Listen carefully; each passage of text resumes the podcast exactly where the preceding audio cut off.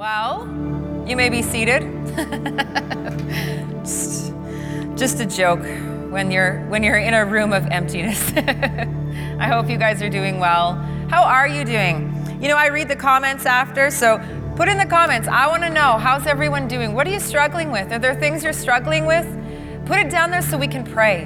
You know, we all go through difficult seasons and hard times, and you know what? We have a family, a community around us God put in place for us to hold each other, for us to pray for each other, for us to comfort each other and love one another. And so if you're struggling with something, let me know how you're doing. Put it in the comments. If you're doing great, put it in the comments. I want to see how everyone's doing. I miss you guys. I don't get to hug you, so what would be great is to know how you're doing. I see you show up and online, and I miss you like crazy. So we're going to start again in Deuteronomy. Surprise, surprise. I will get out of it someday. I'm just not sure when. So we're in Deuteronomy 8, and I'm going to start in verse 1, and I'm going to read a little bit of the text, and then we'll kind of break it up from there. So verse 1, it says, "The whole commandment that I command you today, you shall be careful to do, that you may live and multiply and go in and possess the land that the Lord swore to give your fathers. And you shall remember the whole way that the Lord your God has led you these 40 years in the wilderness, that he might humble you, testing you to know what was in your heart, whether you would keep his commandments or not. And he humbled you, and he let you hunger, and he fed you with manna, which you did not know, nor did your fathers know, that he might make you know that man does not live by bread alone, but by every word that comes from the mouth of the Lord. Your clothing did not wear out on you, and your foot did not swell these 40 years. Know then in your heart, as a man disciplines his son, so the Lord God disciplines you." Can you turn the piano down in this monitor over here, please? And the pad, I think it's the pad. Just having some sound issues, and it's our own fault because we were talking and having a good time before service and didn't do sound check, so it's all on us. So let's pray. Father, we thank you for your word. We thank you for the scripture. We thank you, God, that you've given it to us. And it's true, man does not live by bread alone, but by every word that comes from the Father. And Father, we need a word from you. Father, it is your words that sustain us. It's your words that keep us going. It's your words that breathe life on us. And so, Father, speak to us today. Speak to our hearts. We want to know what you would say to us. So we open our hearts to you, our ears, our eyes, our lives, to the revelation of the Spirit. Father, we love you. Surround us today with your presence, with your love, with your goodness. Speak to our hearts, God. Father, I thank you for your anointing and your gracing to speak the words that you would have me speak. My vessel, use me. So we'll start in verse 1 again, and it says this: "The whole commandment that I command you today, you shall be careful to do, that you may live and multiply and go in and possess the land that the Lord swore to your fathers." So he's saying, all of the commands that I give are for you to live, to multiply, and to go in and possess the land. That when God gives commandments, when he gives things for us to follow and for us to obey, the reasoning behind it is for us to live, right? He says, I want you to, he says, I've come that you might have life and life more abundantly. So it's for you to live, and then it's for you to multiply. He says, I want you to obey these things so that multiplication comes from your life, so that you bear more fruit, right? And so that you will go in and possess the land. These things that I'm requiring of you or asking of you are so that you can get to the promised land. So he's saying these things. I think of when you're pruning a tree, and even if it's a healthy tree, you still prune the tree. Why? So that it lives, number one. Also, so that it multiplies and bears more fruit. So these are the things he's saying. Now verse 2, it says, "You shall remember the whole way that the Lord God has led you these 40 years in the wilderness." Why? "That he might humble you, testing you to know what was in your heart, whether you would keep his commandments or not." So we all go through wilderness experiences. We go through them. We go through highs, we go through lows, we go through wilderness experiences. And in those wilderness experiences, it humbles us. It shows us for sure, when you're going through a wilderness experience, it'll show you for sure what's going on in your heart. And so you go through these periods of time. Now let me just clarify, when I say wilderness experience, what am I talking about? When I say wilderness, wilderness is hard times. When times aren't going as great as you thought that they would go, that you aren't on this high, and then you have your mountaintop experiences. And your mountaintop experiences is where you're like, oh my gosh, this is amazing. Life is going so great. I can't even believe it. And then there's your wilderness, where we've all gone through them. This is life. We will all go through these at some point in time, and then we will come out of it, and then we will go back in. This is life, okay? So you go through wilderness, and it's like things just aren't adding up. You know, you're trying to get through, but things just don't seem to be going great all the time. They're wilderness type experiences where you're really having to trust God. You know, maybe you're losing friends, or your finances aren't going great, or you know, you're maybe going through a rocky time in relationships, or any of those kind of things. You feel like you're struggling. These are wilderness type experiences, and we all go through them. Wilderness experiences is a place where you often feel very alone, and you feel very spiritually dry. I think that we can all say that we've gone through these places. It's not that you stop believing in God. It's just like you're like, I'm not feeling it. I'm trying to, feel this, and I'm not feeling it. I'm looking for revelation, and I'm not getting it. And that's a time of wilderness where God is revealing the things that is in your heart. Wilderness experiences often follow mountaintop experiences. It's where things are going great, and then suddenly they're kind of not. And so, you can look in the Bible, you think of the Israelites, right? They're coming out of Egypt, and they're super, they're out, they were slaves, and now they're not, and they're coming out, and they saw God move, and it's amazing, and it's all these wonderful things, and wow, and then suddenly they're led into the wilderness. And now suddenly they're led in this place where they're having to trust God, where they're having to look to God, where things in their heart are being revealed. You think of Jesus. Jesus, same thing. He had a mountaintop experience, a great experience where he comes out. And it's almost like this kind of coming out where he's being revealed, and he shows up, and John the Baptist says, this is him, this is Jesus, this is the one, the Savior. And so Jesus has this moment, and he shows up, and then he gets baptized, and the heavens open, and God shows up and says, this is my son in whom I'm well pleased. Things are great. And then if you look in Matthew 4, verse 1, it says, and then immediately after that, he was led into the wilderness by the Spirit, led him into the wilderness. Wilderness experiences that we all go through.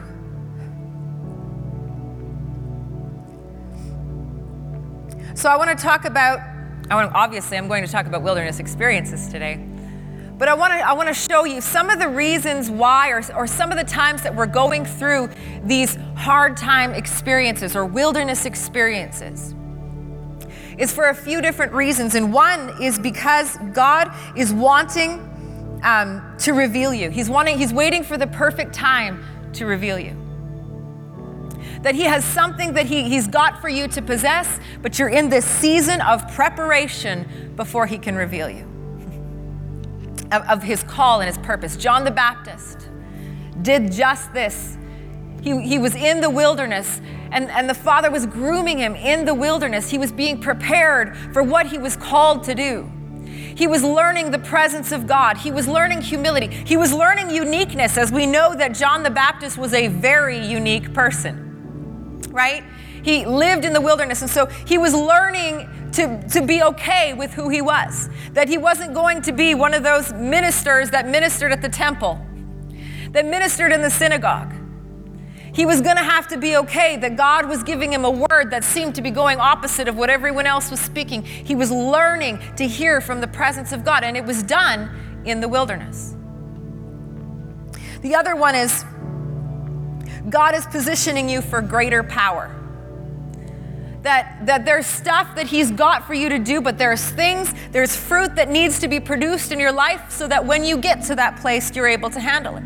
That there's greater power. Jesus, same thing. He was led into the wilderness by the Spirit. And then if you look in Luke 4:14, it says, he came and Jesus returned in the power of the Spirit to Galilee, and report about him went out throughout the surrounding country. He came out of the wilderness, and another version says that he was armed with power. And you know what he did immediately? After that, he started healing the sick, raising the dead, casting out demons. He came out of the wilderness armed with power. So a lot of times we go into the wilderness and again, he's producing fruit that will carry you, stuff that you're going to need to do when you come out of the wilderness. So it's producing a great power in you. David spent a lot of time in the wilderness. Just like John the Baptist, he was also groomed in the wilderness. He learned the presence of God. While he was tending sheep, he learned the presence of God. He learned how to go after God's heart. He learned obedience. He learned surrender. He learned to fight battles in the wilderness. He learned what it was like to fight bears and lions, which would eventually take him to one place where he would fight giants. He learned these things in the wilderness. He also, when Saul was after him, same thing. He went back to the wilderness. And greater power was being produced in him because he would need it for the season to come. He would need it for the season to come. Another reason why you go into wilderness experiences is to bring out the things that are in your heart that needs to be dealt with, like unbelief, unforgiveness, pride, rebellion. That those things, when we're living at mountaintop experiences, a lot of times it's easy for us to ignore our heart because things are just going great. But when things begin to go hard, that's when you begin to kind of dig deep. And that's when God will begin to bring up the things that are in your heart and deal with them. So you have unbelief or rebellion or offense. And see, he needs those things dealt with because on your way to the promised land, when you get to the promised land, if those things in your heart, say unbelief and rebellion, aren't dealt with, you won't be able to be sustained there. You can get to the promised land, but you won't be sustained there because of the unbelief in your heart. I heard it said like this, I don't even remember who said it, but it says he said a baby born before its time can be dangerous. Dangerous to the baby. They're meant to be carried to full term. And so we can want the promised land all we want, but there are things in our heart and our life that need to be dealt with so that when we get there, we can be sustained there.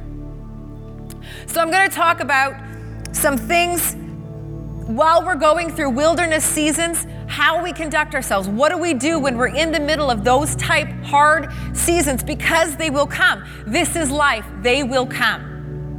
See, a lot of times as believers, we think that, or we even say it, we even kind of preach it like this, and we shouldn't, but we do, and God forgive us for that, but we say like, if you know Jesus, life will be perfect. Life will be great. Nothing bad will ever happen. And that's not true. That's not true. Life is life.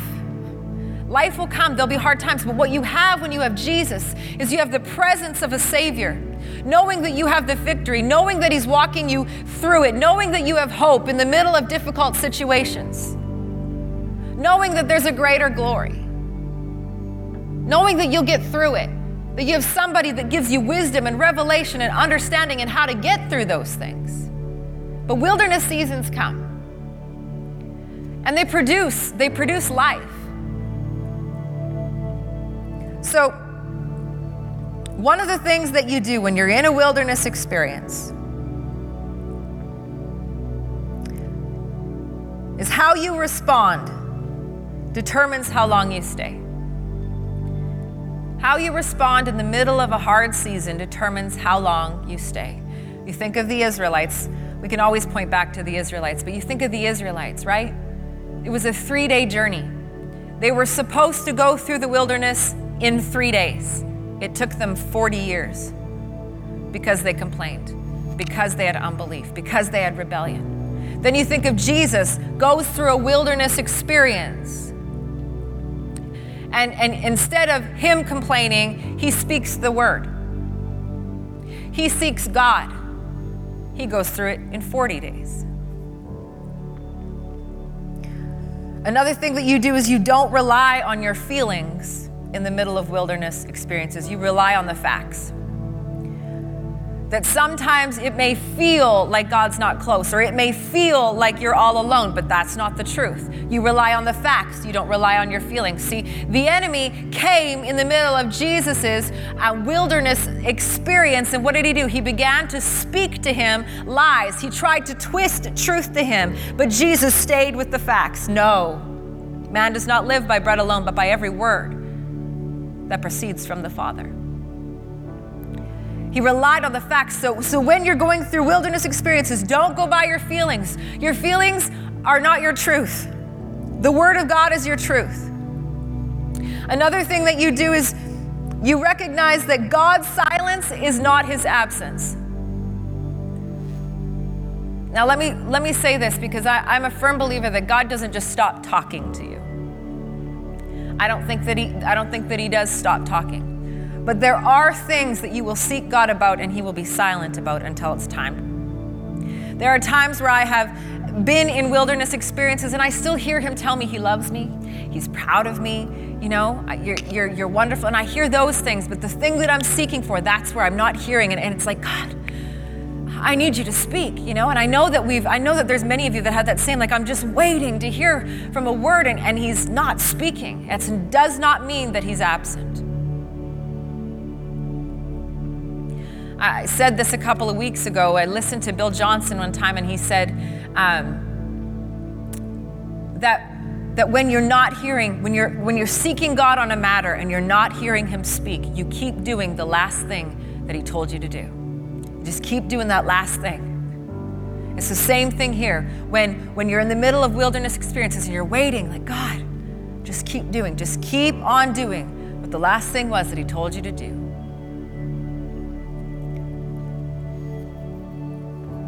The next one is keep on going.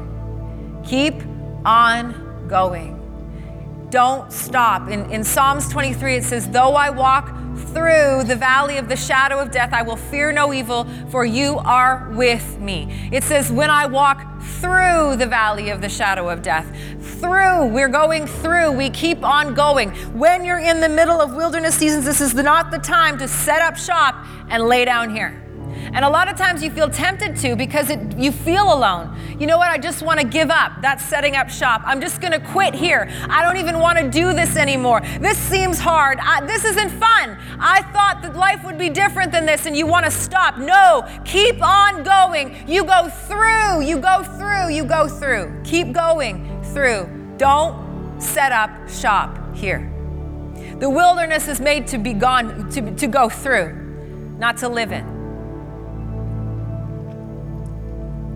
The next one is understand that if you seek him, you will find him.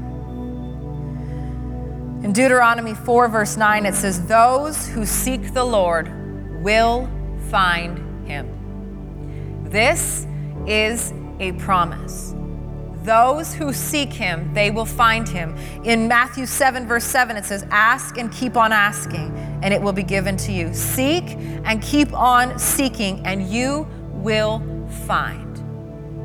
This is our promise, that even when it seems like I've been abandoned maybe, and those are the thoughts that I'm fighting, you keep seeking God because you will find him. I've had many conversations with people and say, I tried to talk to him once. He didn't answer. Or I see you have a relationship with God, Megan. I get it. That's something special that God has with you, but clearly he doesn't like me as much as he likes you. Not true. That's a lie. That is a lie. The Bible, there is a promise in it that says, if you seek him, you will find him. So what do? You keep on seeking. You keep on showing up. You keep on talking to him. You keep on studying the word, because I have a promise from God that says, if I seek him, I will find him. In Matthew 5, verse 6, it says, "Blessed are those who hunger and thirst for righteousness, for they shall be satisfied." Blessed are those who hunger and thirst. I just gotta find God. I gotta have more of him. I know that this may feel like a dry time spiritually, but I have got to find God. And the Bible says you're blessed. Those people that hunger and thirst for him are blessed. And then it says, you will be satisfied. That's a guarantee. That's another promise. You will be satisfied by him. So understand that while you're on this journey, you don't stop seeking him, because you will find him. Another one is keep on serving the Lord and others. You're suffering in the wilderness when it feels like you're going through hard times and you just want to draw in to yourself. You just want to stop everything because it hurts, or because the journey hurts, or God's revealing stuff in your heart and you just want to pull back. This is not the time. You keep serving God and you keep serving others. You keep seeking God and you keep going after others. I have to understand that this is not it's not an excuse. The pain isn't an excuse. You need others. You need to serve. This is how you keep on going. This is one of the ways that you keep on moving forward. When Job, in the Bible, when Job was losing everything, losing his family, losing his wealth, he was losing his health. Everything was going bad around him. You know what Job was doing? He was praying for his friends. When Abraham was standing in believing God for the baby, for the promise in his old age, that God said, I will give you a son. And year after year after year goes by and he's believing God for it. Do you know what he was doing while he was believing? Praying for his friends. Jesus, as he was being arrested and taken away to go to the cross, do you know what he was doing? Healing the sick. You still reach out, you still keep going, you still keep serving, you just keep showing up, you just keep doing the things that you know you're supposed to be doing. Don't draw back, don't draw into yourself. This one is a really good one. Remember to rest in the wilderness. And this is such a taboo thing, because a lot of times, again, I know I've said this before, but it is such a thing for us in our world today that busy it's a good thing. Busy is a great thing. And so when we talk to each other and we say, how are you? Oh, I'm busy, I'm busy. And it's just status quo. That's kind of almost like you should be busy. Can you imagine if someone came up to you and you said, how are you? And they're like, I'm just in a season of resting. I'm just really resting. We were like, what? Get to work. I could find things for you to do, right? But there's a place that God has. There are times and seasons where he says, it's time for you to rest. There's time to work and there's time to rest. And in wilderness, seasons, when you're going through it, sometimes you will feel physically exhausted, and it's usually not because you're exhausted. It's because you're spiritually dry.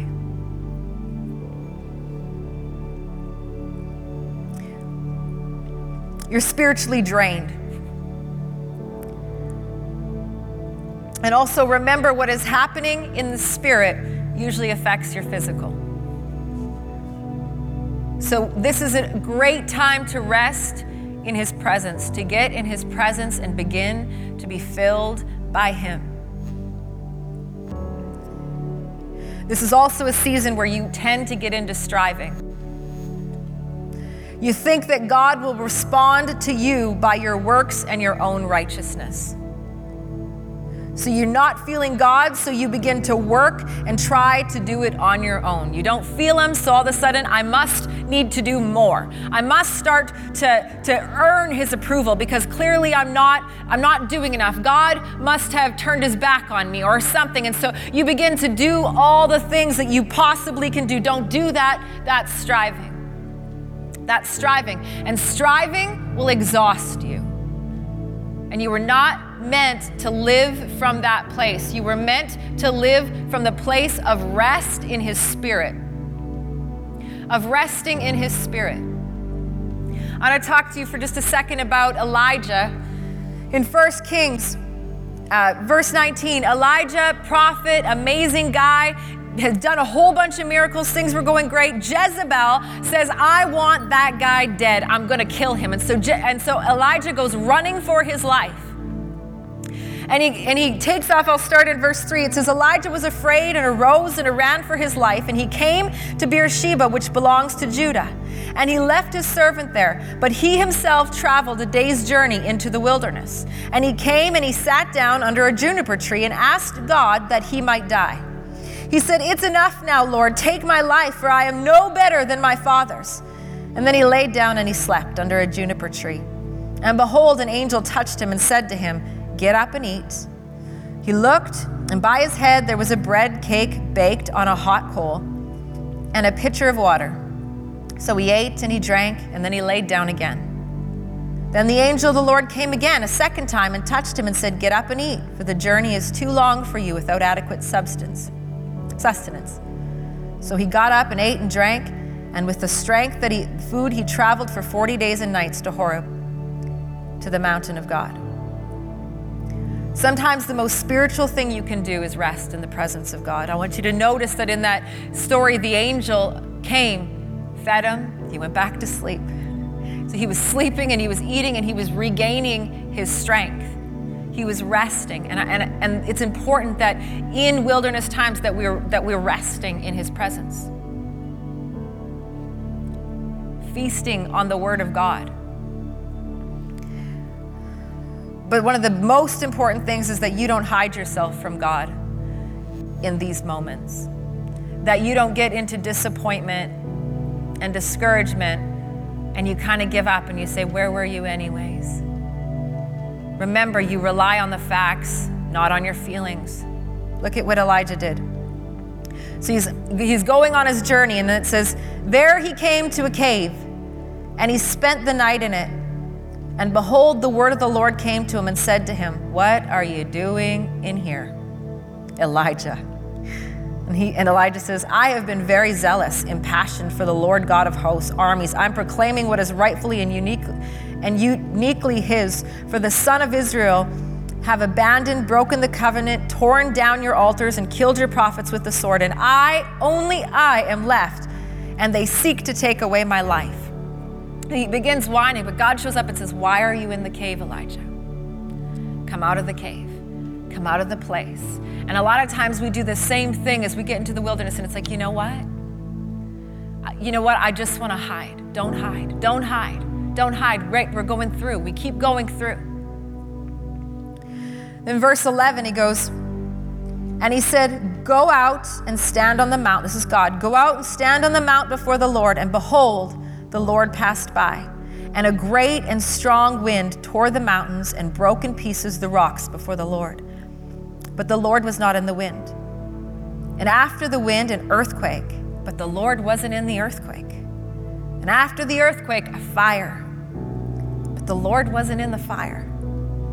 And after the fire, the sound of a low whisper.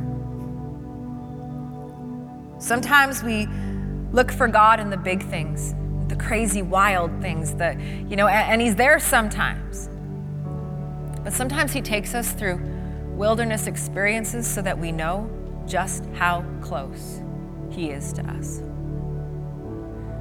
That we rely on Him, but recognize He is so close to me, so close that I can hear Him in a whisper.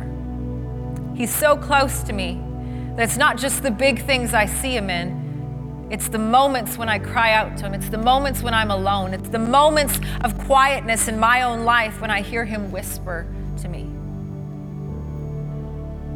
Don't hide from Him. Don't hide from Him. Don't hide from Him. I stop for a second and just want to say that, back to that, keep on seeking Him. Keep on seeking Him. That for some or for someone, I just feel like you've said that. It's like, I've done that. I don't know. I don't know how to, I don't know how to go to God like you go to God, Megan. I don't know. Listen to me. There's no way. There isn't any rules that I could tell you. It's just go to Him and sit with Him and just keep doing it. Just keep doing it. Keep seeking Him. You will find Him, and it will change your life. You will find Him. You will be satisfied. Don't hide from Him. Don't hide from Him in your disappointment, because He's the very thing that can heal. Everything else will just be covering it up. But He's the one that can heal that broken heart. Don't hide from Him. Keep on seeking Him.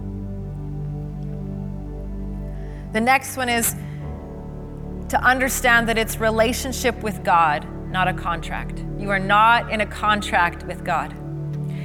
Meaning that if you mess up somewhere along the way, the contract's broken and God says, sayonara, see you later, I'm out. You broke contract with me. You are in relationship with Him. So many times we get back into this rhythm of religion rather than the rhythm of relationship, rather than the rhythm of grace that He's given us. And so we go into this rhythm of religion where we'll slip back into it, especially in wilderness experiences. You'll slip back into it like, okay, I'm not feeling God. Remember, we stick to the facts, but I'm not feeling God, so then I must have to pray harder. I must have to read my Bible more. I must have to do more for God. He must not be looking at me because I'm just not doing it. That is a rhythm of religion, and that is not what He paid the price for. He paid the price that you would have a relationship with Him. In the Message Bible, it says, that there's a rhythm of grace, and He says, work with me, walk with me, work with me, see how I do it. That's an invite to come alongside and live from Him, not living to earn His approval. You already have it. You already have it. So understand that when you're in wilderness experiences, rest, relax, understand that you're in relationship. He's with you. He's walking with you. You're walking through it. You're going through. You're going through. You're going through. I heard this, and Charity brought it up. Apparently, she likes to read my notes ahead of time or something and preach my messages. But she talked about feeling guilty about, maybe not praying that day or whatever. And I heard this quote, and I wanted to say it to you. It says, Christians should never feel guilty about missing prayer, about missing reading their Bible. They should never feel guilty about it. They should feel hungry, but they shouldn't feel guilty. There should be something that's missing, but not feel guilty about it. That's not the heart of God. I missed a meal, so I'm hungry, but I don't feel guilty. So don't get into religion while you're in the wilderness. Seek God. Another one is, don't make permanent decisions in wilderness experiences. There is often brokenness in wilderness. There's often a place where you're coming from, a place of brokenness. And when there's brokenness, you kind of see things half lit or half dim, whichever glass, half full, glass half empty. And so you're not seeing clearly. So don't make big decisions. You think of the Israelites where they're like, you know what, we're going to go back to Egypt. It was better there. Yeah, they weren't seeing things clearly. That would have been a terrible idea. You don't make big decisions in wilderness experiences. And lastly, stay steady. Stay steady. God is pruning areas of your life so that more fruit can be produced. So you just stay steady. I'm going to walk through this. I'm going to keep my eyes on God. Psalms 139 verse 7 says this, where shall I go from your spirit? Or where shall I flee from your presence? If I descend to heaven, you're there. If I make my bed in Sheol, you're there. If I take the wings of the morning and dwell in the uttermost parts of the sea, even there your hand shall lead me and your right hand shall hold me. Understanding, the fact is that he is with you on the mountain and he's with you in the wilderness. He's with you in the valley. He's walking with you. Now look at this, verse 3. Verse 3, excuse me, of Deuteronomy, chapter 8, verse 3. This is, I'm saying, after they'd walked through the wilderness, he says, and he humbled you and let you hunger, and he fed you with manna, which you did not know, nor did your fathers know, that he might make you known that man does not live by bread alone, but man lives by every word that comes from the mouth of the Lord. Your clothing did not wear out on you. Your foot did not swell these 40 years. He's saying, you made it through the wilderness, but understand that even while you were going through what seemed like hard times, I was taking care of you. I was taking care of you. And they learned that they're fed by God. That it's not just them that lives because of them, but that they're sustained by God himself. And they walked in the wilderness coming out of it knowing God kept you together, he fed you, everything was okay, you came out. Now look, then last verse, it says, know then in your heart that as a man disciplines his son, the Lord God disciplines you. In Proverbs, it says that he disciplines those he loves. I think it's Proverbs. I could be wrong, but he disciplines those he loves. That we go through pruning. We go through where he cuts things out of our life that shouldn't be there.